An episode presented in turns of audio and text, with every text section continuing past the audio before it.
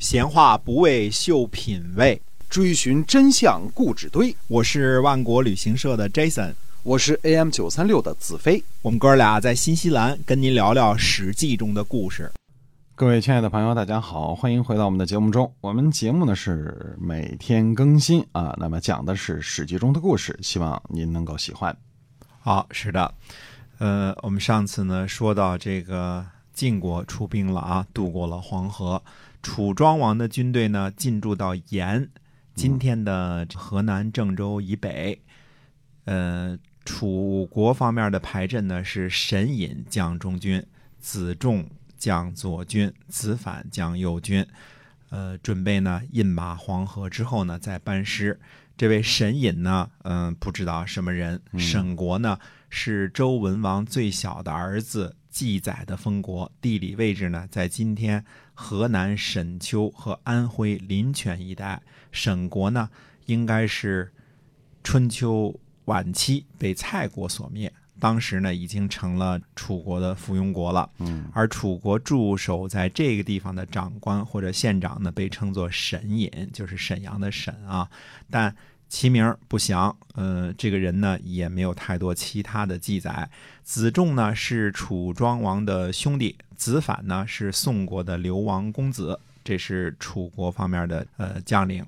听说晋军呢渡过了黄河呢，楚庄王就准备撤兵而还，也不去黄河饮马了。楚庄王的宠臣叫武参，表示了不同的意见，希望一战。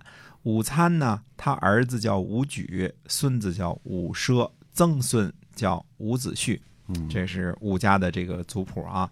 这个令尹呢，孙叔敖呢不同意打仗，他说去年攻入陈国，今年攻入郑国，每年都有战事，如果打仗不胜利呢，就吃了你午餐的肉，也不足以谢罪。午餐说呢，如果打胜仗，那就说明你孙叔敖，孙叔敖啊无谋。如果打败了呢？午餐的肉在晋国人手里，你想吃也吃不着。嗯，这个两人斗嘴啊。嗯，令尹孙叔敖呢，这时候呢已经下令，所谓的车辕向南，车辕向南就是往楚国方向去了。嗯，呃，旗帜呢也调转方向。呃，午餐呢就对楚庄王说：“他说晋国的执政荀林父是新人，命令呢不能够有效实执行。他的副将先胡呢。”刚愎不仁，不肯听从命令。三军主帅呢，想自主行事，就是想自己主事啊，也办不到。士卒呢，就不知道该听谁的命令。这一仗呢，晋军必败。况且国君逃避臣子，把国家社稷放在什么位置啊？楚庄王呢，被午餐这一席话说的呢，这个心里很不是滋味儿就告诉这个令尹孙叔敖说啊，他说。把车辕的方向改为向北，把军队呢开到管这个地方等候命令。管呢位于今天郑州以北，也是还是在郑州以北黄河边上这附近呢。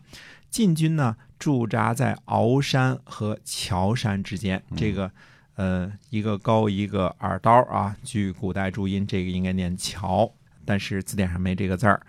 在什么位置呢？在今天河南荥阳以北这边。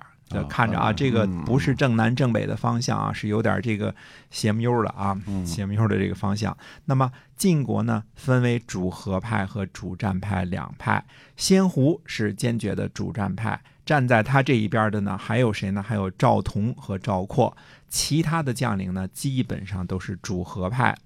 楚庄王呢，对于战还是和呢，犹豫不决。呃，那么。手下人中呢，这个孙叔敖主和，午餐主战。晋军在驻地啊，却早早的迎来了郑国的使者，呃，叫黄须。黄须就说呢，郑国顺从楚国呀，是为了社稷，对于晋国呢没有二心。楚国的军队呢屡次取胜，军队很骄傲，士卒呢疲惫，没有防备。您进攻呢，郑国的军队可以接应。楚师必败，仙胡说呢，败楚扶正在于此举，一定要答应郑国。嗯，这个仙胡认为这是一个好机会。嗯，栾书说呢，楚国自从消灭庸国以来啊，楚庄王不日不训诫国民，说民生之不易，祸至之无日，借据不可以待。就说呢，这个大家要小心啊，说这个祸呢可能随时就到来啊，这个人过日子呢不容易，呃，一定要戒惧。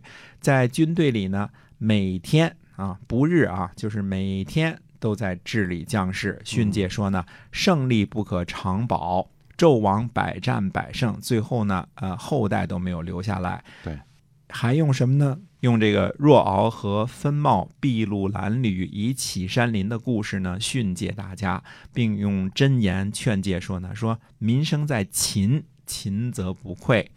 呃，怎么说骄傲呢？怎么说这个楚国的军队骄傲呢？呃，他说先大夫这个这个就范说啊。